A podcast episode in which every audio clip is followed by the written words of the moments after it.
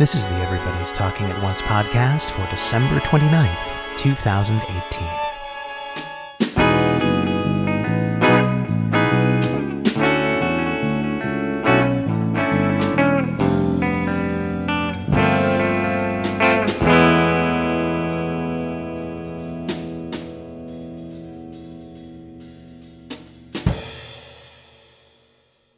Welcome to the Everybody's Talking at Once podcast. My name is Drew Messenger Michaels, and uh, hey, happy very, very old year. Today, Greg Kasavin of Supergiant Games is back to talk about Supergiant's latest game, Hades, which was released into early access uh, earlier in December uh, and will be in early access for at least a year, metamorphosizing and so on. Uh, it was released onto Epic Games' new storefront, which is an interesting development. Uh, the very existence of that storefront is an interesting development. How they curate who they decide to work with, how they work with them. That's all interesting, uh, since you know folks are coming at the king, and, and Steam may not be the only uh, viable game in town uh, forever. That's all worth talking about, and indeed we talk about it. Uh, we don't talk too much about uh, uh, the Game Awards, where Hades was surprise announced and surprise released, though that's kind of an interesting thing too. Those those have lasted longer than I maybe would have predicted. although they've changed form, right? Are are the Game Awards as they currently exist the same thing as what used to be called the Spike TV Video Game Awards? I realize I don't actually know that. I was at the first Spike TV Video Game Awards, and like the, the Jersey Shore kids were presenters for unknowable reasons. Stevie Wonder was there talking about how music games should be more accessible to visually impaired people, which broadly they're not. The Wandersong took a, a good swing at it. Anyway, the Game Awards strange, not something we talk about. Uh, the state of distribution of PC games, also strange, definitely something we do talk about. We, of course, also talk about Hades, how it fits in with Supergiant's uh, broader body of work, how it both resembles and differs from Bastion, Transistor, and Pyre. We talk about Greek mythology and how Greek mythology itself, as well as Hades' take on it, sort of scratches that Dark Soulsy itch of hearing competing accounts of, of certain events and not being sure who to believe and wondering what the person who's trying to convince you of something would gain by convincing you of it. Uh, all of that. I love that shit. Hades very much scratches that itch, as well as the roguelike itch and just the aesthetic overwhelm itch. An oddly named itch, if ever there was one, but I think you know what I'm talking about. Uh, Supergiant is just great. And this game is a good one, highly recommended if it sounds like your cup of tea. Uh, and in the meantime, enjoy the interview.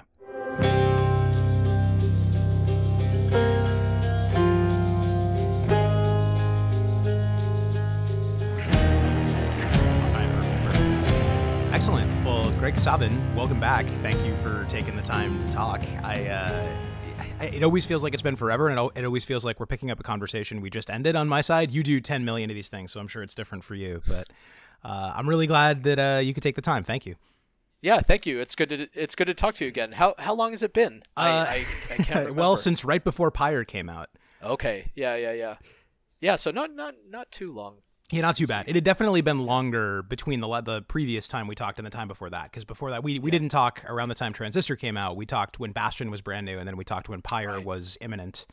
Um, so yeah, it's been it's been less time. It's especially been less time because this game, I guess, to jump into it, Hades is released differently uh, from Supergiant's usual schedule. This is going into early access, which allowed you to put it in front of people more quickly instead of having like a full three year gestation period. Uh, it's out there and people can play it. It's not like complete, complete, but it is a game and it's already, if I may say so, excellent. Well, thank you. Yeah, yeah, that's right. Um, we we did indeed uh, kind of right from the right from the first moments of the project, like one one of the highest uh, priorities, in fact, as we were thinking about what we wanted to do after Pyre. We got we got started talking about what we wanted to do like very soon after we were finished with Pyre because it had been three years and the the the itch was back. We wanted to make something new almost right away. Um, we it, the idea of making a game and putting it into early access was like really appealing to us. We didn't know.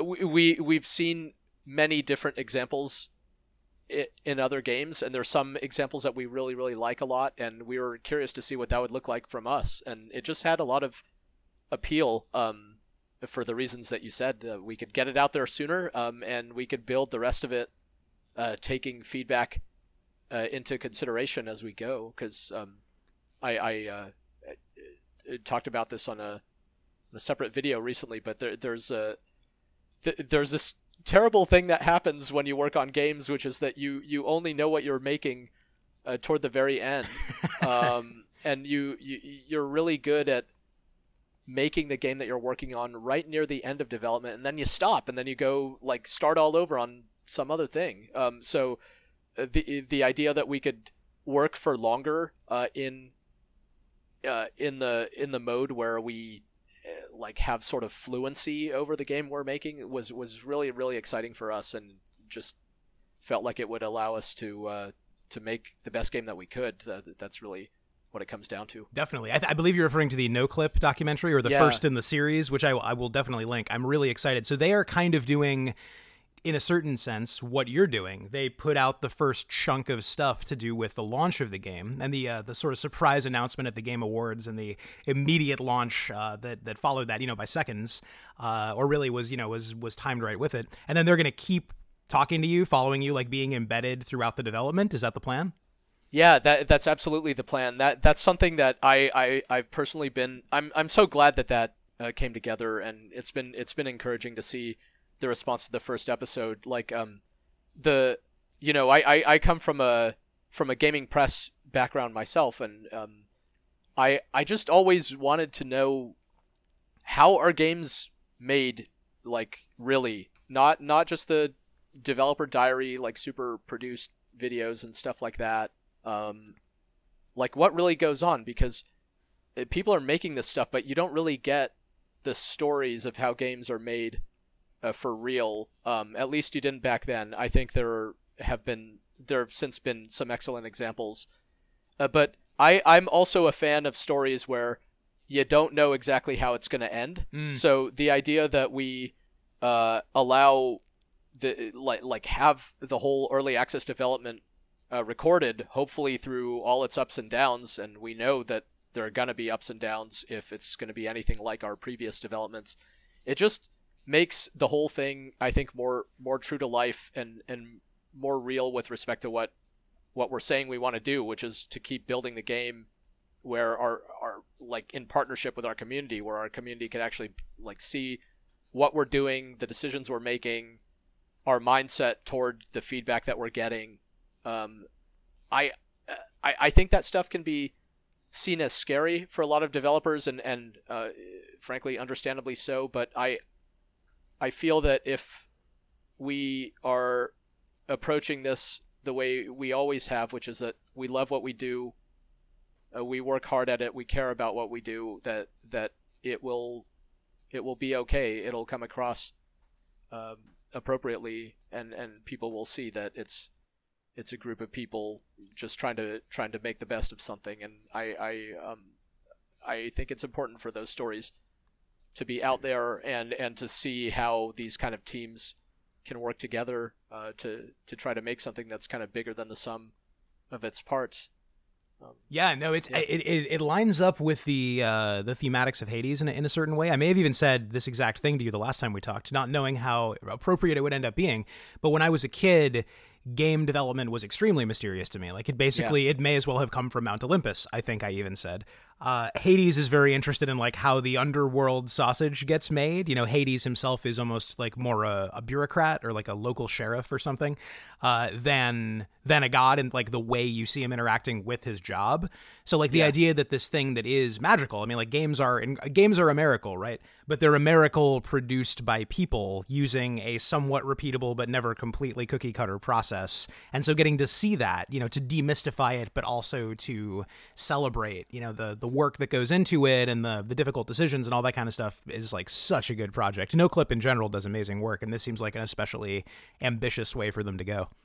Yeah, thanks. Yeah, it's it's been really fun, um, and I, I'm just I'm you know these days we're all really relieved that it has initially gone over as as well as it has. The game launched uh, back on uh, uh, December sixth, so it's been a it's been a couple of weeks.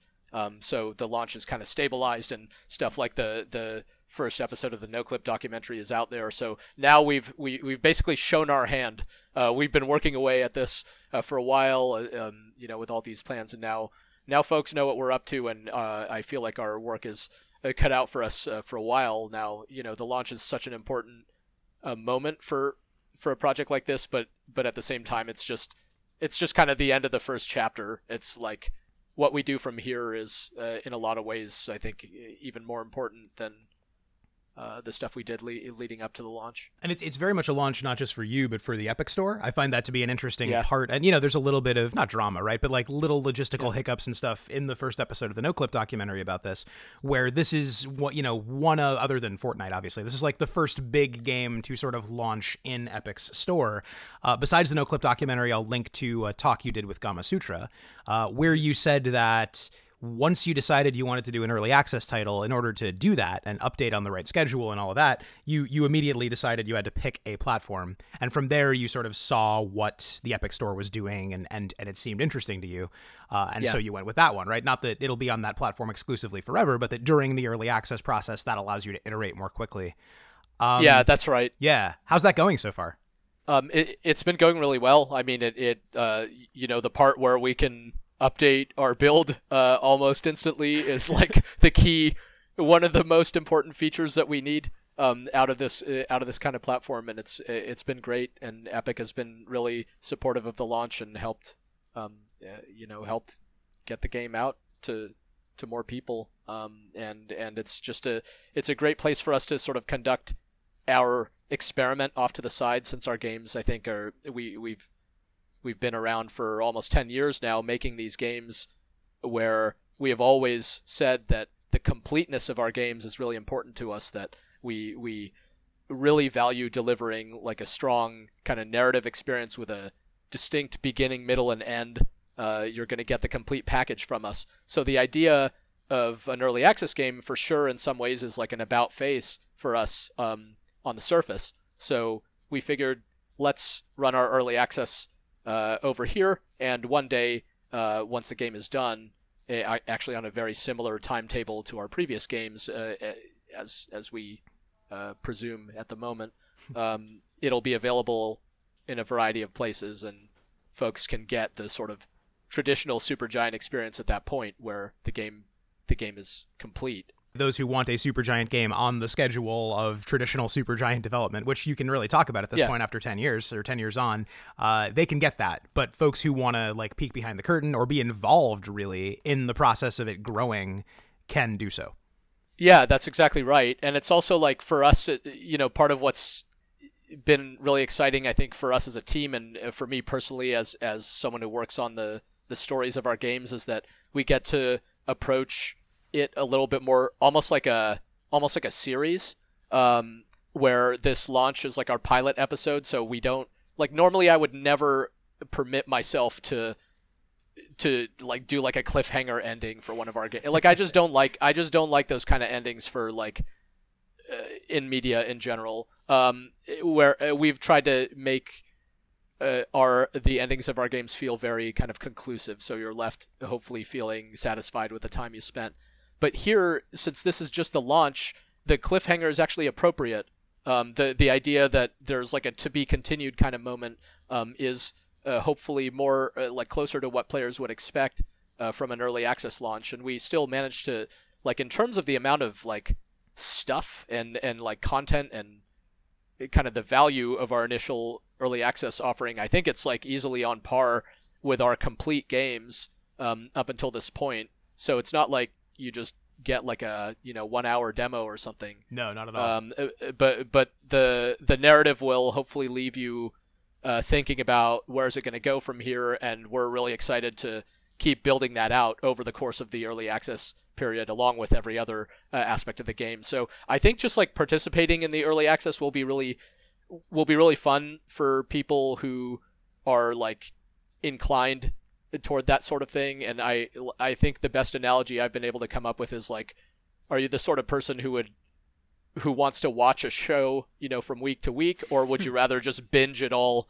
uh, once it's over? If you'd rather binge it all, then yeah, you might as well wait until early access is complete. But if you like the the sort of real time experience of it of it growing, um, then then the early access uh, will will hopefully be just super super interesting and different compared to what we've done in the past. Yeah, to me, the early access thing can feel more like watching a series week to week because you get the water cooler conversation in between updates rather Yep. than in between episodes. You know, you, you actually talk about like maybe something is, you know, like a broken build exists for only one patch version.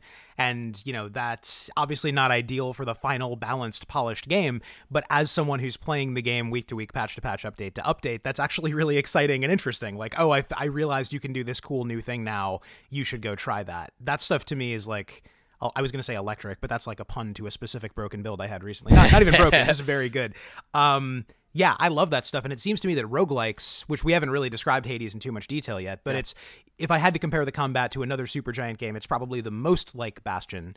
Yeah. Uh, but it's it's different principally in that the game is structured as a roguelike. It's, you know, procedurally arranged dungeons, uh, not really permadeath within the reality of the world because you're immortal, but you Yeah. go back to the beginning each time uh, with some boons, you know, like Dead Cells style or something uh, to make it a little bit easier. But you know, but also, but also, it has like it has Spelunky's leveling system, which you know exists entirely in your heart, as the old quote is, Right. where you just get better at it. Um, Yeah. What I like about roguelikes, you know, in early access specifically, and you know, and Dead Cells was a good recent example of this, is that they grow linearly. You know, like you get to the true end or whatever, but they also kind of grow laterally as more possibilities exist. And in this, you know, in the case of this game, I, you know, I'd, I'd compare it to Transistor in terms of the combinatorial potential of the different abilities. You get a totally different experience within a given level, in addition to there being more levels and stuff later. Yeah, th- uh, I I think uh, I think you you really nailed it. Uh, that's how we think of a lot of aspects of it, and uh, part of the uh, part of how it all just ties back to the early access nature of it, like the the kind of the balance and the the structure of of roguelikes is really really vital. Uh, like it, you know, in a story driven action RPG like Bastion, if there's a level that's like not quite balanced or you know, it's a little too easy, it's like what does it matter? You just kind of you get the story and you move on. It doesn't, in and of itself, it doesn't really uh, harm the experience necessarily.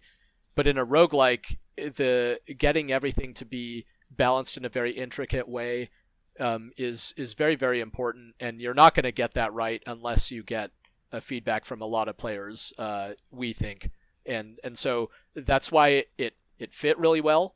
Um, uh, we felt the sort of genre uh, combination as well as the early ac- uh, the early access structure, um, and uh, and wanting to like kind of apply our narrative sensibility to this genre was also something that we were really excited about. That you know there there are certainly games that have done interesting stuff with narrative in in the roguelike uh, genre, though though we we felt we had a particular spin on it that we wanted to pursue, kind of uh, make everything feel in world uh, in in a way we like to do uh, with each of our games.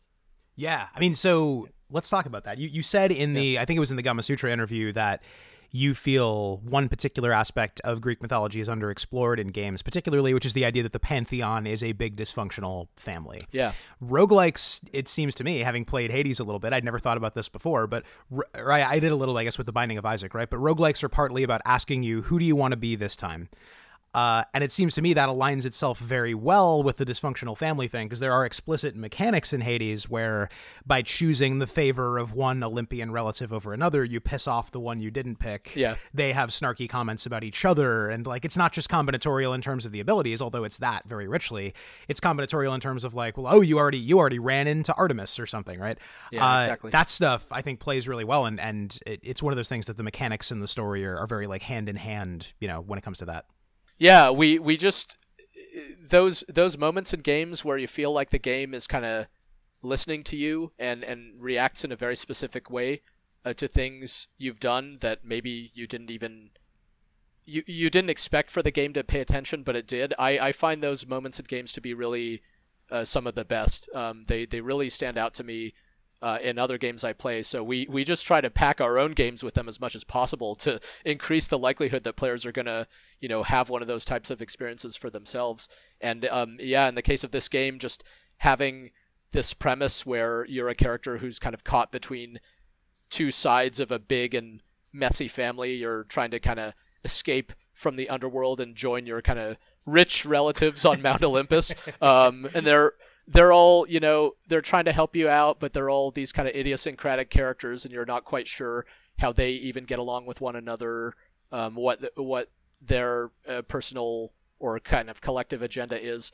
All that stuff just fe- felt very rich to explore narratively, and also felt very something about it felt very true to life. Also, like there there are analogous stories involving real humans, uh, you know, not just gods, where um, you know people reconnect with distant relatives who are very different from from themselves and maybe don't get along. Slow down, yeah. slow down. You're telling me Greek mythology is applicable to human experience? It's not just yeah, stories I, about gods. Weird. Yeah. My my hypothesis, my my you know daring hypothesis is that the reason we still remember these characters after thousands of years is, of course, because you know we feel a connection to them because we see ourselves in them, right? Yeah. So it's like and yet the the modern renderings of these characters like Zeus tend to tend to portray them as these kind of almighty eh, they're closer to like New Testament God, right? Like Zeus is like the benevolent patriarch. And Hades is often just straight up the devil. Yeah, yeah, and and Hades is and Hades is evil. And like none of that stuff eh, like that's completely it just that's just not how the source mythology is at all. Um, and I find the source mythology to be deeply inspiring where these characters are just they're messy, they're complicated, um, they're they're mean. You know, they're not just all nice. Uh, and and it's not about good and evil. It's about weird shades of gray, and they'll be good to some people, but if the if the wrong people piss them off, they're they're gonna never see the end of it. All that stuff feels much uh, richer uh, to me to explore. Um, in addition to being true uh, to the to the source material, which you know is is appealing in itself. Um, and on top of that, like the the opportunity to explore characters from Greek mythology who have, uh, to my knowledge, seldom or, or even never been rendered in media like modern media was really exciting like yeah zeus and athena and so on we we know who they are and we've seen them uh, in in movies and cartoons and comics and what have you but there are these other gods you know these so-called chthonic gods uh, those born of the underworld uh, like Nyx, who's the incarnate of of night itself, and uh, which is a name and, you know if you've played Persona 3, but you may not know where it comes from, right? Like yeah, like yeah, Nyx is one of those names you've seen it before. You've maybe seen Nyx Assassin in Dota 2. Yeah, it's been around, and like turns out it's this specific character from Greek mythology that you almost never sort of see in her original form. So um, getting having the opportunity to like to to put those characters at the forefront of our story and put our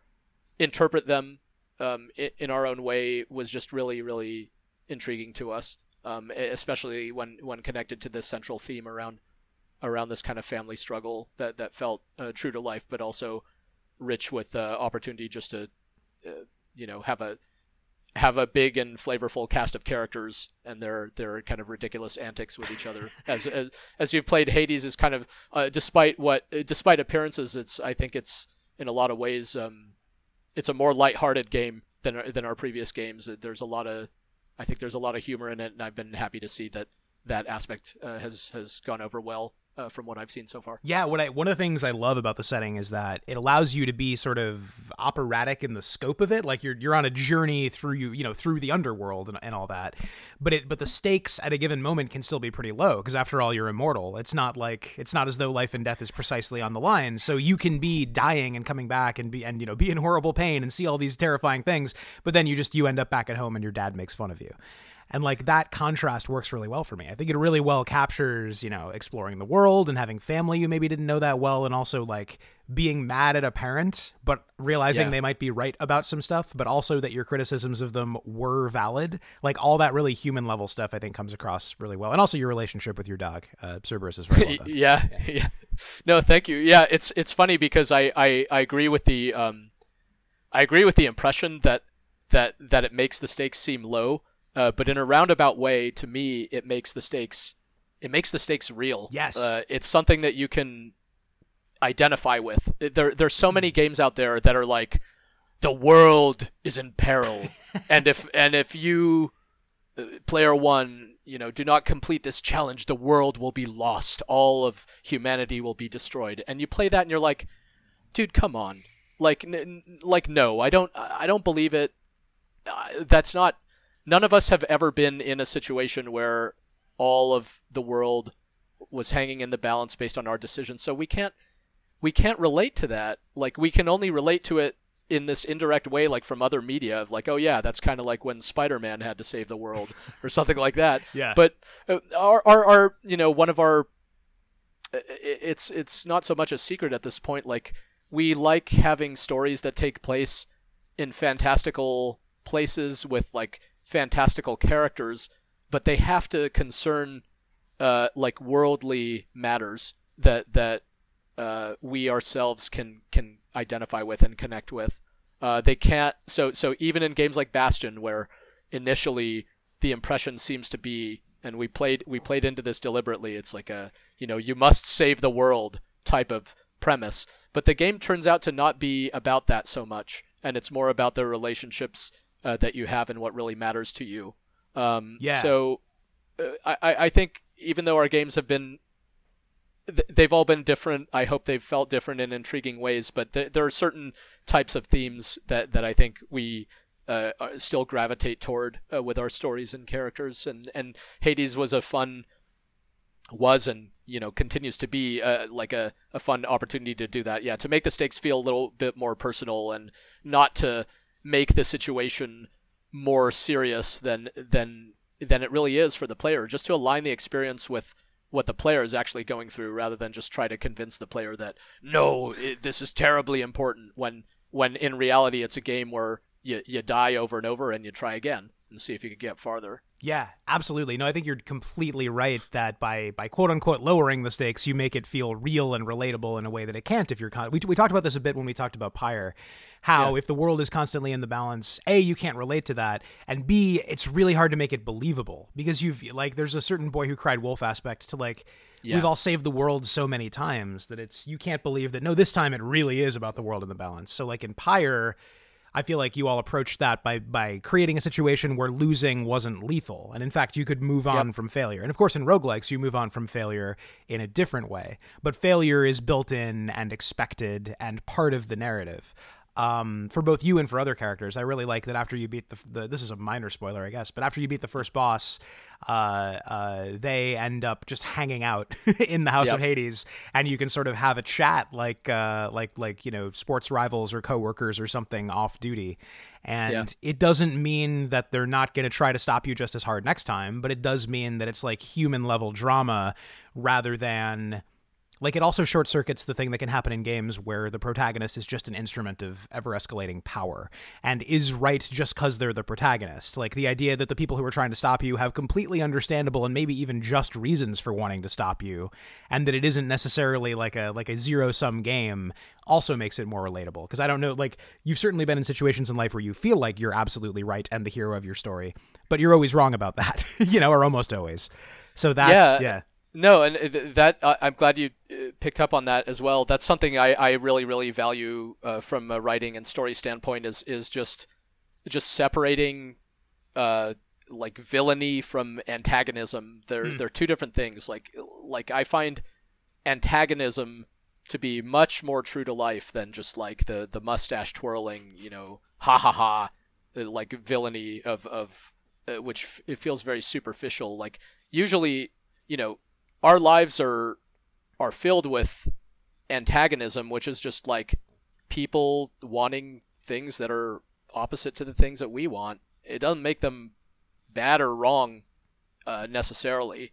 It's just sometimes life puts us at odds. And yeah, you have one character whose job it is to stop you, and and w- whereas your job is to try to escape. And the the character trying to stop you, it doesn't make them an inherently a terrible you know person or something like that. Um, and and I think games by by making you embody characters, they they have this great capacity to explore uh, explore empathy to to let you actually experience different uh, different points of view and just sort of re- like engage with situations in a more direct way than if you're just kind of reading about it in the abstract. So I think our games have always tried to tr- uh, tried to explore that in different ways, like you mentioned with Pyre, where you know you get into certain situations where maybe maybe you you want to lose, like maybe the the the opponents that you're up against, the stakes for them you decide may be even more significant than the stakes are for you.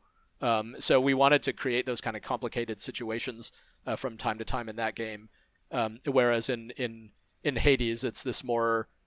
Uh, I guess uh, part of it here is is to play into the almost slapstick nature of the roguelike experience, where um, fail, failure is common, and failure often comes with the player feeling, you know, a little bit boneheaded, like, oh god, I can't believe I did that. What have I done? Hip- I Hypnos's to... dialogue is very much about that. Like, well, have you tried moving oh, yeah. out of the way when the big guy swings at you, and you know all that stuff. Yeah.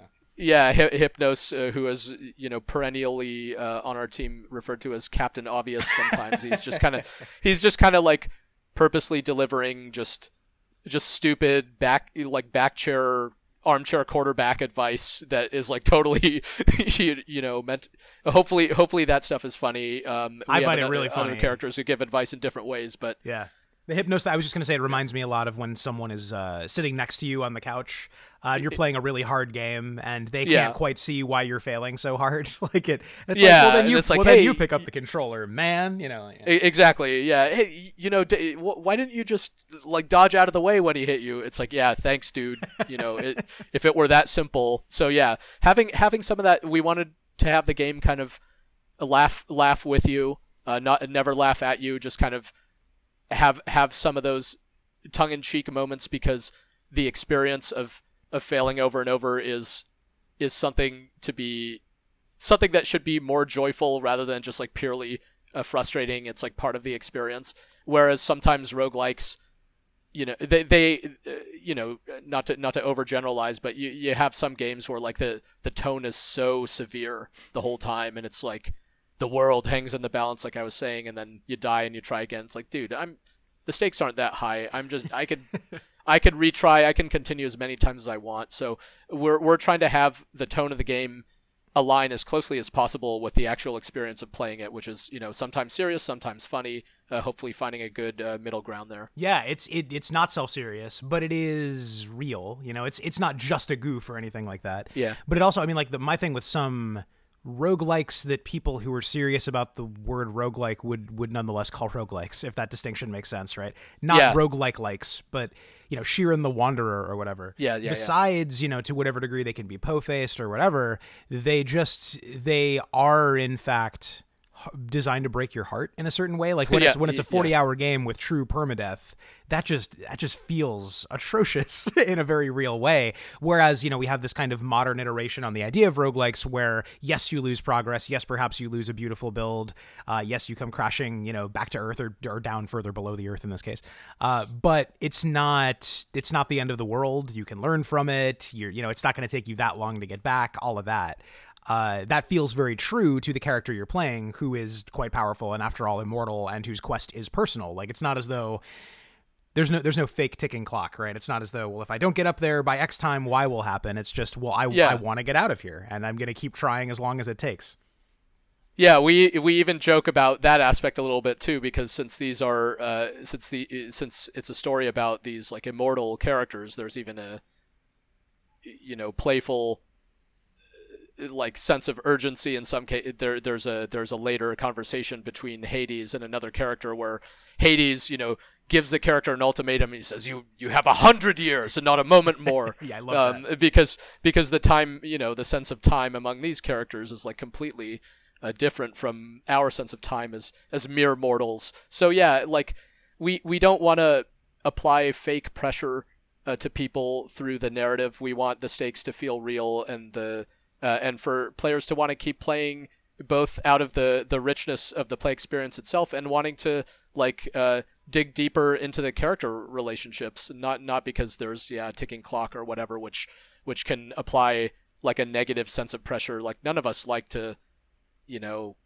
none of us like to be on the clock right? It's like i don't know. We we, we just we we felt like this was a time for a game that you you could just kind of play and enjoy and feel good about didn't didn't cause you it, it, it can be a stressful game to be sure right? Because the combat can be intense and and the the stakes do get high uh, in a in a roguelike when you're making good progress and you want to get to the end. Uh, but overall the hopefully the tone of the experience is one that's just kind of it, feel, it feels pretty um, uh, it, it doesn't feel too severe. You Yeah. don't have to like emotionally sort of prepare your you could play this game to have fun and relax not not just not be in like a super somber mindset just going into it. The the what you're describing is is where the use of the Greek pantheon really starts to click for me because like these are not characters who save the world nor do they hold it to Oh, yeah. ransom, but they do change the world.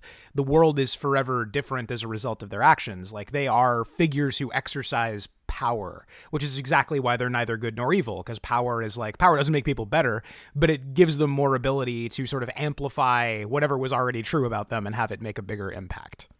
Yeah, the go- uh, you know, it's definitely part of what makes the gods uh, fascinating and as as like character studies, especially you take someone like Zeus and yeah, you have this modern portrayal of Zeus as the benevolent patriarch, but in the in the source mythology i- it couldn't be further from the truth. He's a Uh, yeah, he's a and- petty philandering like, yeah, like yeah, yeah, or I would, you know, I would. To me, it's like you you look at Z- Zeus is a character with with no accountability.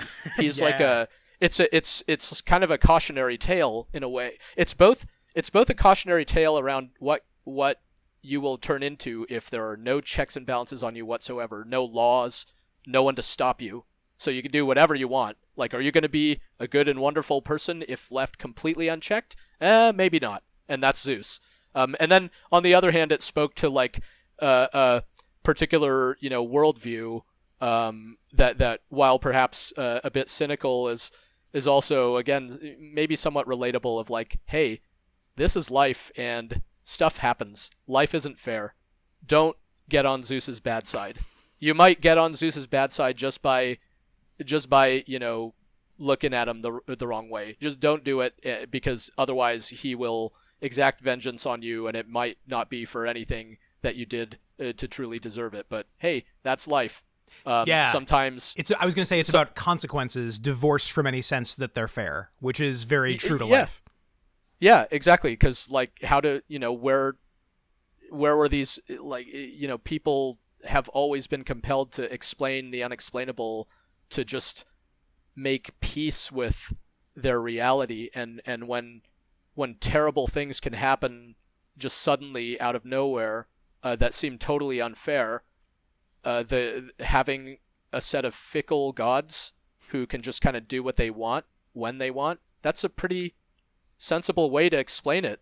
Uh, I find that it rings very I true. find that- yeah. yeah, it really does. So, um, and the idea that these different gods, you know, govern these different forces, and I love that the Olympians are like a combination of kind of elemental powers, right? You got like Poseidon uh, and and Zeus uh, presiding over the elements, but then you have like Aphrodite presiding over the heart, and Aphrodite is another one of those characters I find deeply intriguing, uh, who in the you know you read uh, the Iliad and you, you forget that she like fought in the Trojan War. Mhm. She's not someone who just sits around and puts on makeup. She's like, she's scary. She's serious. Um, and and because love has- is scary, right? I mean, exactly Yeah. Lo- love is scary and and and love can inspire people to the greatest courage and can also uh, you know reduce them to shallow husks. Um, I love and- just and- I to cut in. I love the way that her blessings work. That it's it makes Yeah. it makes what it touches weaker. like Yeah, yeah, yeah. Getting like cupidic arrows is a uniquely good experience. But didn't mean to cut you off. No, that that's anyway. That that's all I was saying. That like um you know for us to to take the interpreting these characters has been a lot of fun. Yeah, both both in their uh, personalities and uh, and in how it, it translates to into into gameplay. To to your point, and um ho- hopefully it even i- li- like the mythology is filled with with contradiction also and and comes from a tradition of people kind of passing these stories down to each other and putting their own spin on them so it, it's been really fun to just sort of embrace that process in in our own weird way um, Yeah, and hopefully it, hopefully it yeah folks like the result I do love your uh, depictions of the more oft depicted gods. I mean, like the the, the very, just the simple fact that Athena is gray, right? Which she is in Yeah. the source material, but almost always when she's depicted in pop culture, she's a you know a milky white lady. Um, Right. And furthermore, that you know that she's warlike, right? She's the god of wisdom, but also like you know, like like Ares sort of cribs the war thing, but Athena is also very much about conflict. Like though you know those dimensions and those what we sometimes see as contradictions from a modern point of Yeah. view like but what were not really contradictions then and you know that can teach you something about the society that stuff is a little bit more baked in than usual Uh, this, Yeah. yeah, Yeah, no, thank you. We we really um yeah these characters like Athena and and Ares were like uh, Ares was one of the first characters whose whose voice uh, we we recorded and and put into the game, and that that one like we felt like we were onto something with him of like what's what's what's our version of Ares? You think of the god of war, and you, maybe by default you you imagine just this you know this big muscle bound like screaming pro wrestler type like i've read the you know the percy jackson books like render him as like a biker thug kind of guy or something like that and that's and that's fun t- that's fun in its own way too but we really liked the idea of him as uh he's just he's just a character who does basically lack in human empathy he's just very interested in in pain and death and these kind of forces that affect mortals. He's studying them almost like a, uh, almost scientifically, which makes him really kind of disturbing. yeah. He's like Count Um, Rugen in The Princess Bride or something. Uh, uh, did you uh, did you come up with? Did you make that connection uh, on on your uh, independently? the Count Rugen 'cause that- connection. I did. yeah. Yeah. Yeah. So that Count Rugen is like very. Uh, specifically, who we were trying to channel with him. Oh, that rules. Uh, so okay, it's that's it's, amazing. it's awesome that you it's awesome that you picked up on that. I mean, I actually think since it w- it, it will feel maybe a little bit blatant once you uh, once you know that we were going for that. But Count Rugen, yeah, is the character in the Princess uh, Bride uh, played by Christopher Guest, who's just you know obsessed with the study of pain and, and suffering, and does it in this very clinical uh, kind of way that makes him really Terrifying. uh, like yeah terrifying and kind of but really compelling also. oh yeah, definitely. Um, so yeah, we wanted to go. That felt like the right angle for for our version of Ares. No, it, it rings really true. And then I mean, Yeah. so to come back to, and by the way, if you've said the Count Rugen thing other places, and uh, and someone knows the I- source, at me. But uh, but yeah, no, Yeah, I don't know that I have. That's why I was surprised. I was um for us it was a it, it was actually it was like a deliberate reference, and and you you calling it out made me like have I I don't know that I've talked about that. It was Um, it was the but second it's thing. cool that yeah, it- the very first thing that occurred to me was like Patrick Bateman. You know what I mean? Because he has this Yeah, kind yeah, of like he's not enormous and muscle bound the way he usually is. He's he's simply cut and soft spoken and all that stuff. Yeah. Uh, but no, I think Count Rugen was the the the touch point. I mean, we were like William Goldman, who wrote The Princess Bride, just died, so I was watching it recently, so that might be part of why it was in my head. But okay, I'm glad I'm glad that wasn't just me because it it, No, come- it no, comes across yeah. really well. But I was gonna say cool. to come back to something you said earlier, you know, the the the oft depicted pantheon is very well depicted here and and kind of thoughtfully. But I do also love the deeper cuts, uh, including our hero uh, Zagreus or our protagonist, I should say. Um, he, I mean, like I recognize the name because I'm a giant nerd. I don't know that most people necessarily would. Oh. And he's like, he's he's a, an interesting figure to make the hero of a roguelike, right? Because he's like a figure of familial conflict and also of rebirth. Um, Yeah. I won't go into too much detail about the story so that I don't spoil your game. But basically, like, there's a version of the story that what when I was in school, we, what we called the cult of Orpheus, but I guess what's now just called Yeah. like the Orphic traditions or something. Yeah. Where in in, a, in one version of the telling, he his death, uh, Zagreus' death, kicks off the destruction of the Titans. And then he's he like the ash of him and the Titans is what humanity is born out of. And then like Zagreus' heart gets recovered and put in a mortal woman and he's born again or something, right? So like all of that stuff makes a ton of sense as a roguelike, right? Like it's kind of like a figure of rebirth already, but one that specifically comes out of violent familial conflict that he's only uh partially, you know, privy to or aware of or related to. Like all that stuff seemed I don't know how intentional it is, but it just like lit up the nerdy part of my brain immediately. Yeah, it's amazing that you um you, you have any uh uh, that you've like heard of him because he's certainly a lesser known. Um, there are only kind of scraps of information about him, and and there are some deep contradictions as well. And we were particularly so I'm familiar with the the version that you're uh, referring to, which is very it's a wild story. It's it's like one of those yeah. like yeah. Um, so th- there's also um, there are also you know these these small insinuations like in scraps of uh, of like a like theatrical verse that yeah that, that Hades had a son that there's some connections between that that he potentially uh, is is connected uh, to to Hades uh, who is typically not known to have had um, any any children unlike someone like Zeus who had tons and tons and tons of children Legitimate, illegitimate, otherwise. Yeah, yeah. yeah, exactly. Um, so so the part where the, the the idea that that there was some premise for Hades to have had a child, and also that there are these contradictory stories about him, and that today we don't really know who this guy is, even though we still know who Hades and Zeus and that and and company are. That stuff was like really felt very rich. Um, that that was like, wait a minute, we we need to we need to dig into this because part of the nice thing about uh, the character being relatively unknown and the stories around him being contradictory is that it gives us some license, right? Like you you may think you know where the story is going, but you don't know exactly. Um, yeah, spoiler it- alert. it- If you so- Google Orphic stuff, I'm pretty confident that you're going to see a different parentage for Zagreus than shows up in the game Hades, right? So like, that's an anti-spoiler, I guess. You can't spoil yourself on the game just by Googling because some, No, some smart liberties have been taken.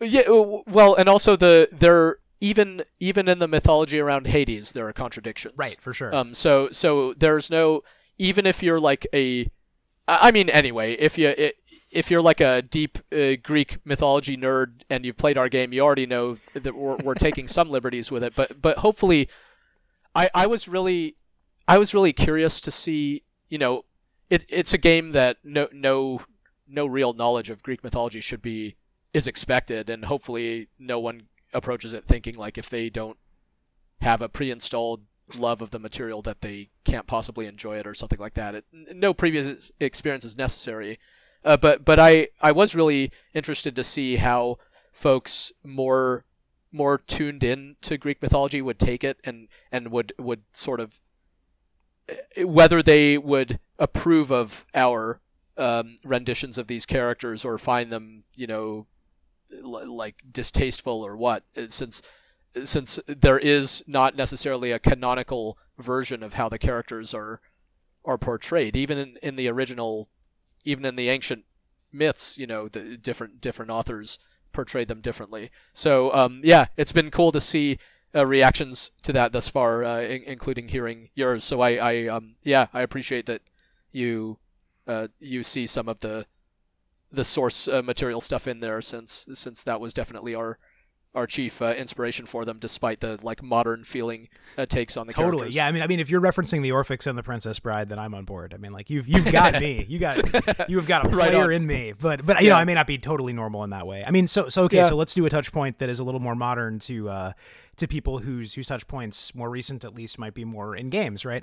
Another series or, or a specific game, I should say that that you know everyone talks about but doesn't get enough credit for this specific thing would be Dark Souls.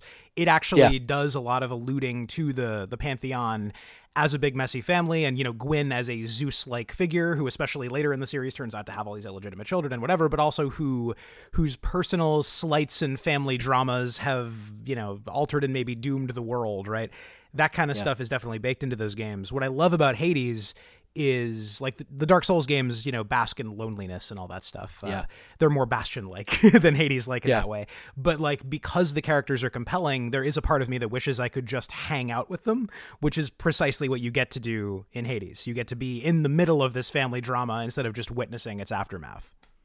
Yeah, and the the the thing you said before is like I so I love the um I love the atmosphere of of From Software's recent games, uh, including Bloodborne as well as the Mhm. as well as the Souls games. But like you said, it is it's like it's like desolate. It can be very bleak and dark and and when you die in those games and you return to whatever the hub of those games is it's like a it's like a pretty like somber experience so our our take on that was like eh don't you know there are plenty of games where you could play where like you feel bad enough that you died you don't need to you don't need to then like feel super super bad uh, when you return to where you came from so that's part of our uh, what we're trying to play with in the tone and these characters like hypnos where it's like ah you know that's life It feels Uh, bad in a it's way kinda- that's funny because you're not in the Nexus or Firelink Shrine or whatever. You're back in your Yeah. dad's house. Like yeah you're back in your dad's house and dad chews you out and it should be and it should be more like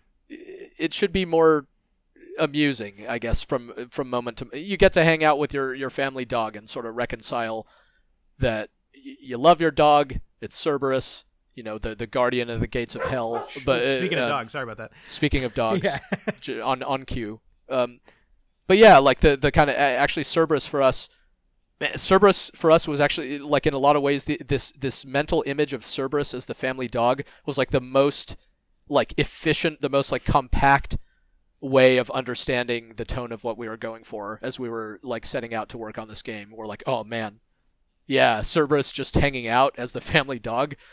It just seemed it seemed very rich, um, and we wanted to make it and see what it would would be like. That that was kind of like what what attracted us It, uh, yeah. to, to pursuing the idea. It rules, and it also, besides reinforcing the no, I really, really enjoy it, and I love the little bits of narration about you know Cerberus paying attention to you or not paying attention to you, and everyone's different relationship with them in the in the room. It's it's all great, but it also reinforces that thing you were talking about, where the Olympians are your rich relatives, and you're kind of out in the sticks because like he's not Yep. like Cerberus is not just a family dog. He's like he's a working dog. He's like a Yeah. farm dog with a job who maybe even understands what's going on better than you do in some ways, and like maybe commands more of your father's respect than you do in some ways. Yeah. and it Yeah, reinforces no, this does. idea that you're yeah you're in this little corner of the world where your more famous relatives don't you know don't even think about you too much. Yeah, and that's very, you know, I, I find that very true to the source material where like they the the gods like literally drew lots or drew straws to decide who got what, and Hades got he got the short straw. It's The like they they all get straw. yeah, like that's the reason they they're all the rest of them all his brothers and and like his his other relatives are just partying on this awesome mountain and ruling over heaven and earth and he alone gets the land of death. Um and and so for us it was just like a again you know even though we play into the expectation that Hades must be evil, I think when you play the game y- you quickly understand that there uh, hopefully that there's more to it and you understand why this guy's mad.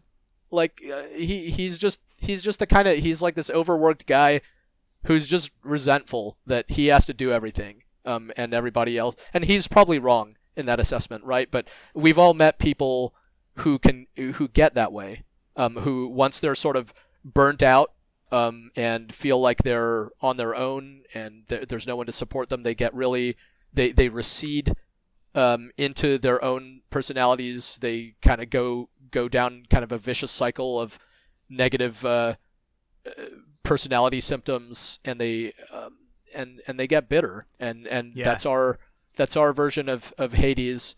bitter and also like both big and small c conservative like stop being able to imagine that life could be different because they Yeah. have this this this legitimate chip on their shoulder that then you know makes the because the defense mechanism becomes bitterness you start thinking well like you know it's like this and it's not fair but i guess i guess everything has to be unfair in about the way this is you know? Yeah, yeah, that's exactly right, and that again like ties back to I think the what what makes what to to us what makes this this story feel feel human, and we uh, uh, like a lot of us on team, um, we relate to it on like a family situation. We all have our Mm. different family situations. A lot of us are are either immigrants or like first generation um, uh, Americans, and and so we there's even in a weird way, it's even like an immigrant story. I like to think of it that way because Hades isn't from the underworld. He kind of Mm. moved there, uh, moved in, and and his son is a kind of a first generation.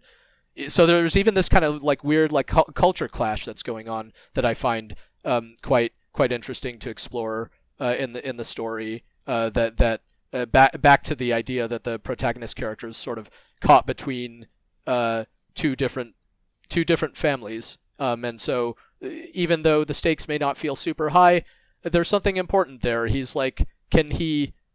Is he going to be able to make peace with this situation? and you, you meet characters on both ends of it, and hopefully they're like, you know, whether they're good or whatever is is for players to decide. But hopefully they're intriguing. It's like, well, are you going to be able to get out of this without making half of these people super upset or what? That's another angle that that I love that hadn't occurred to me at all. Oh hey, what's up, Cerberus? Uh, I Yeah.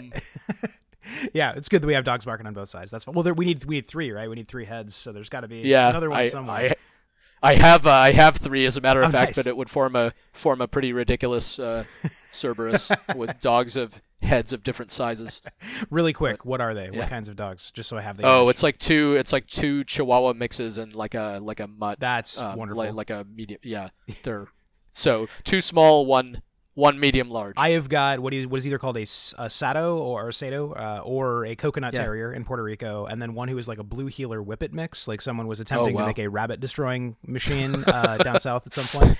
Uh, and was quite successful. uh, yes, Yeah. no, she can chase like nobody's business. Let me tell you right now. Uh, but she has this big throaty Lauren Bacall bark, just like you know, like she has this houndy thing Yeah. going on. But anyway, uh, I was gonna say the the aspect of like an immigrant story and a first generation child story that knocks me out, and that hadn't occurred to me at all.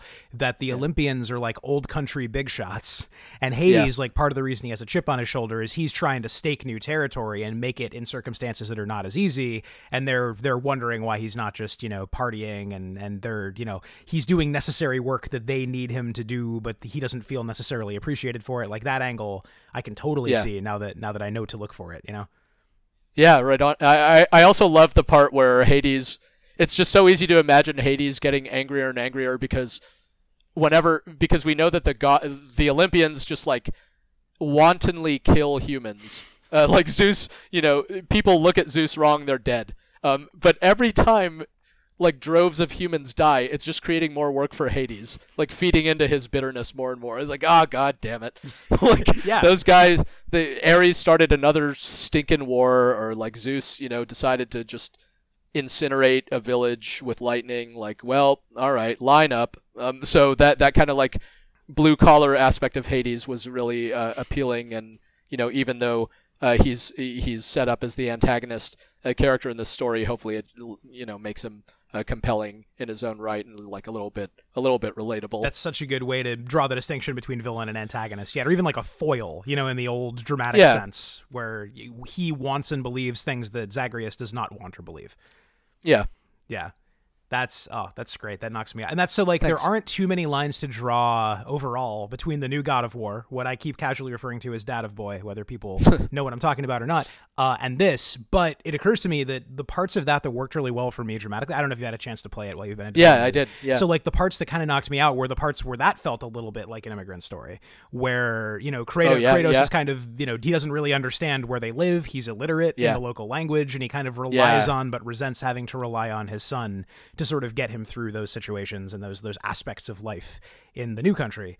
That stuff I thought was I wish they'd leaned into it more to be honest. Uh, but yeah, just I don't know. I don't, I don't know what to do with that connection, but it's it occurs to me that, that was in the uh, water. You know, it's funny actually. I didn't I didn't think of that connection between the games uh, until you uh, you just pointed out. But yeah, I I love the detail in the new God of War that like that the kid is the literate one and he need like like the first thing that Kratos starts relying on Atreus for is that is like boy, you know, go read that over there. Yeah, yeah. Um, and those were those were really cool. It also like empowered Atreus in a way, right? Suddenly Atreus is kind of more useful. Of course, he's fighting and stuff too, but Right. it made him useful in this in this different way because, of course, he's never gonna sort of match Kratos pound for pound as a as a warrior. Right, he learns to But sort of do what other- Kratos does, but he also has to be able to do stuff Kratos could never do in order to Yeah. yeah pull his weight. Yeah. But yeah, but Kratos, you know, seemed to move to to to Norway or wherever the game is set, um, uh, to to you know escape from a bloody past, and and uh, the reason you know the reason Hades is in Hades is in the underworld because the Olympians are like they're like conquerors essentially. They just like and and that you know um that again like family is at the heart of all of those stories because the whole sort of genesis of the of the Olympians is that they they basically kill their parents like Right. they overthrow their parent or I mean they, can't be their par- their parents the titans they can't really be killed but they in some cases they chop them into millions of pieces and seal them in the darkest corners of the earth They and then depose like, them in any case. yeah, they they depose them in a hardcore way, and then it's like, sweet, now now we rule everything. And Hades, you get to go down to the basement and rule rule that place over there. We'll we'll take the upstairs, you get the downstairs. Yeah, you get and and the more like you were saying, the more uh, fun we have, the more work you get. The more you yeah, the more work you have. That's right. It'll be it'll be bleak and just kind of you know whatever, and you'll get to hang out with all these other gods that we don't want anything to do with. So, the, and yeah, those those characters you know we talked about Nyx and stuff. Uh, Like the Olympians didn't they wanted nothing to do with with those. Mhm. They're like, all right, you you just stay down there, uh, you people, and we'll see you later.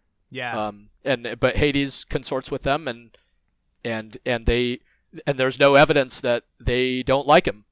like like he he he seems, or as far as I know, it seems that he was able to.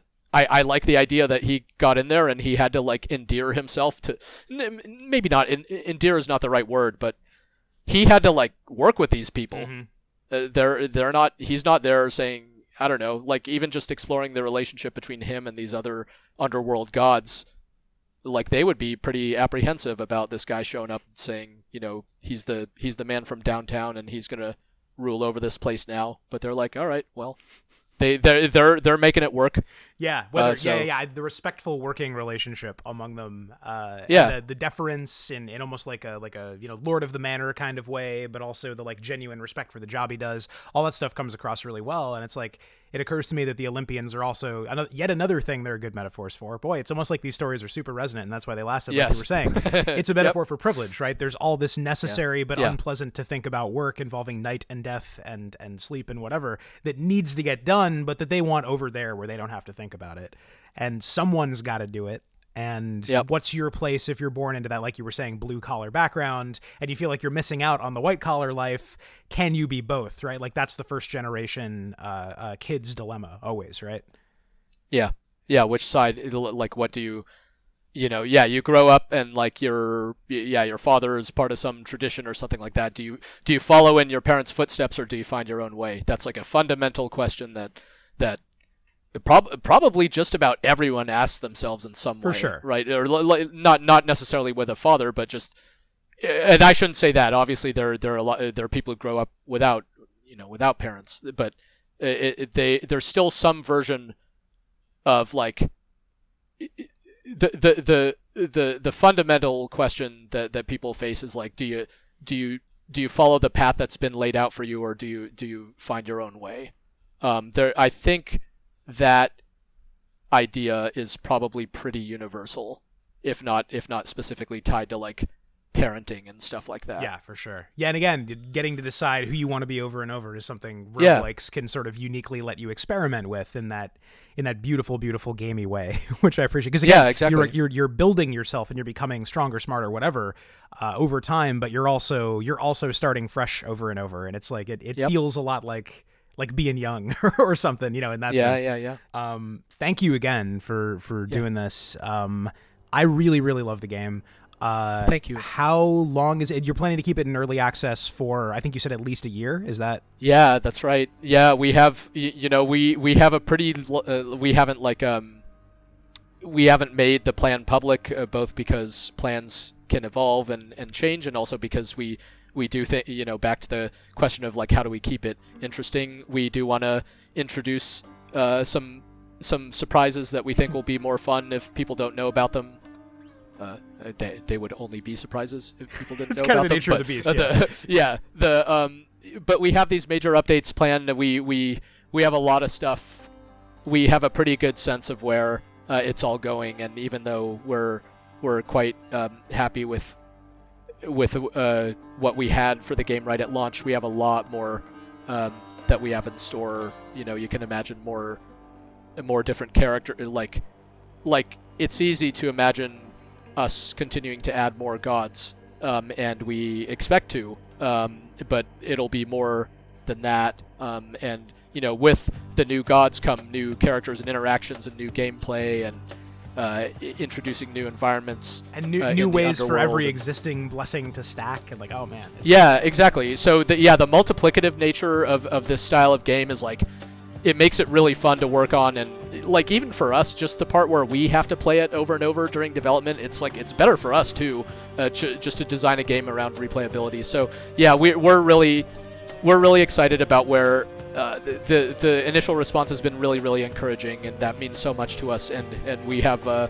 much more in store. So yeah, our first big update is just a few weeks out, though we're about to we're about to break uh, for the holidays and and catch our breath, which will be which will be nice uh, for sure, and then uh, go into go into 2019. hopefully feeling refreshed because we got we got lots of cool stuff in store that we'll be excited to build. Nice. Well, this, this is a game I'll be checking in with every update. I mean, I'll be playing more often than that till I can manage to kill that freaking second boss. But after that, I'll be checking in every update probably. Uh, I'm really excited about it. Thank you again for, for nerding out about uh, all manner of, uh, of, of Hades related and sometimes only tangentially Hades related material. Uh, everybody should check out Hades if they have ever, any interest in roguelike like Supergiant's previous work, etc. It it rules pretty good, and it's and it, we didn't even talk about this, but the Darren Korb's music and, and Jen Zee's Oh, yeah. artwork maybe the best Jen Zee stuff I've like. I really the line work and the colors and all that stuff are like a spe- I love all her stuff, but this is especially thank excellent. Yeah, thanks so much. Cool. Yeah, it's good. It's good to catch up. Good to talk yeah, to you. good Thank to talk to you too. having me I, on the show. I, I again super appreciate you taking the time. I know that like as the press circuit goes, I'm a pretty small fish, so so thanks. oh no. Yeah. Um, cool. Well, enjoy your holiday break. Uh, Yeah. Thanks. awesome. Likewise. Have a good day. Thanks you too, Drew. Bye. Later. And that's the show. You can get Hades in early access exclusively in the Epic Games Store, and you can get Supergiant's other games basically everywhere else. You can get Pyre on Steam and in the PlayStation Store. You can get Bastion and Transistor in those same places, as well as on Nintendo Switch and for iOS. You can also get Bastion in the Xbox Store. You can find this podcast on Apple Podcast. This podcast, you know what I mean. You can find this podcast uh, singular, the episodes thereof, on Apple Podcasts, Google Play Podcasts, Pocket Casts, Spotify. Uh, if you are in the underworld, I should say, we are currently in Asphodel, but we haven't made our way down to Tartarus yet. We are working on it. The logistics are more complicated than expected. The Everybody's Talking at Once podcast is hosted and produced by me, Drew Messinger Michaels, with all manner of support uh, from Lucio Valentino and Francis Michelle Lopez.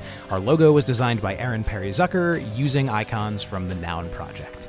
You can find everything we do at etao.blog, and let me say, 2018 has been more than a beast, so I hope you are doing all right. Uh, here's to moving, as I said in a previous episode, toward a better and a saner world. Uh, we're all in this together. Games are a way to express uh, how we feel about the world around us, to imagine better or worse or otherwise different worlds. Uh, media and art in general are just sort of necessary balms to the soul in trying times. Uh, get politically involved, uh, love things, care about each other, and uh, I'll see you in 2019.